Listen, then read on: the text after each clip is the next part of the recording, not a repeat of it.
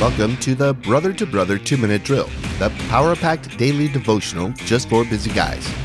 Today's passage in Matthew hits on another topic of what can make us feel anxious. The question for today is How do you feel about how you look? Matthew chapter 6, verses 28 through 30. And why are you anxious about clothing? Consider the lilies of the field, how they grow. They neither toil nor spin. Yet I tell you, even Solomon in all his glory was not arrayed like one of these.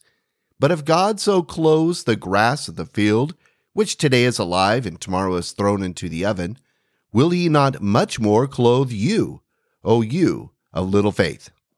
Now, personally, I don't think the average guy stresses very much about clothing.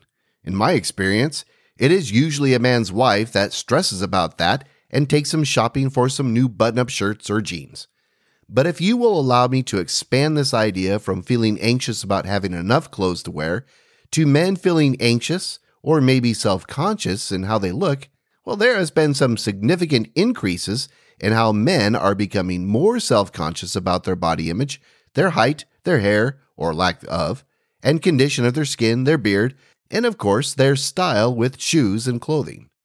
Just like women, men have been bombarded with images and celebrities who portray the ideal man.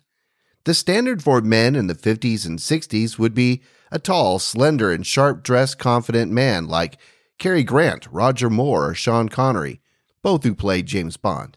And today, the leading man is built like Hulk with ripped abs, bowling ball shoulders, massive square chest, and cannons for arms, like Vin Diesel, Dwayne Johnson, The Rock, and of course, Arnold Schwarzenegger and Sylvester Stallone.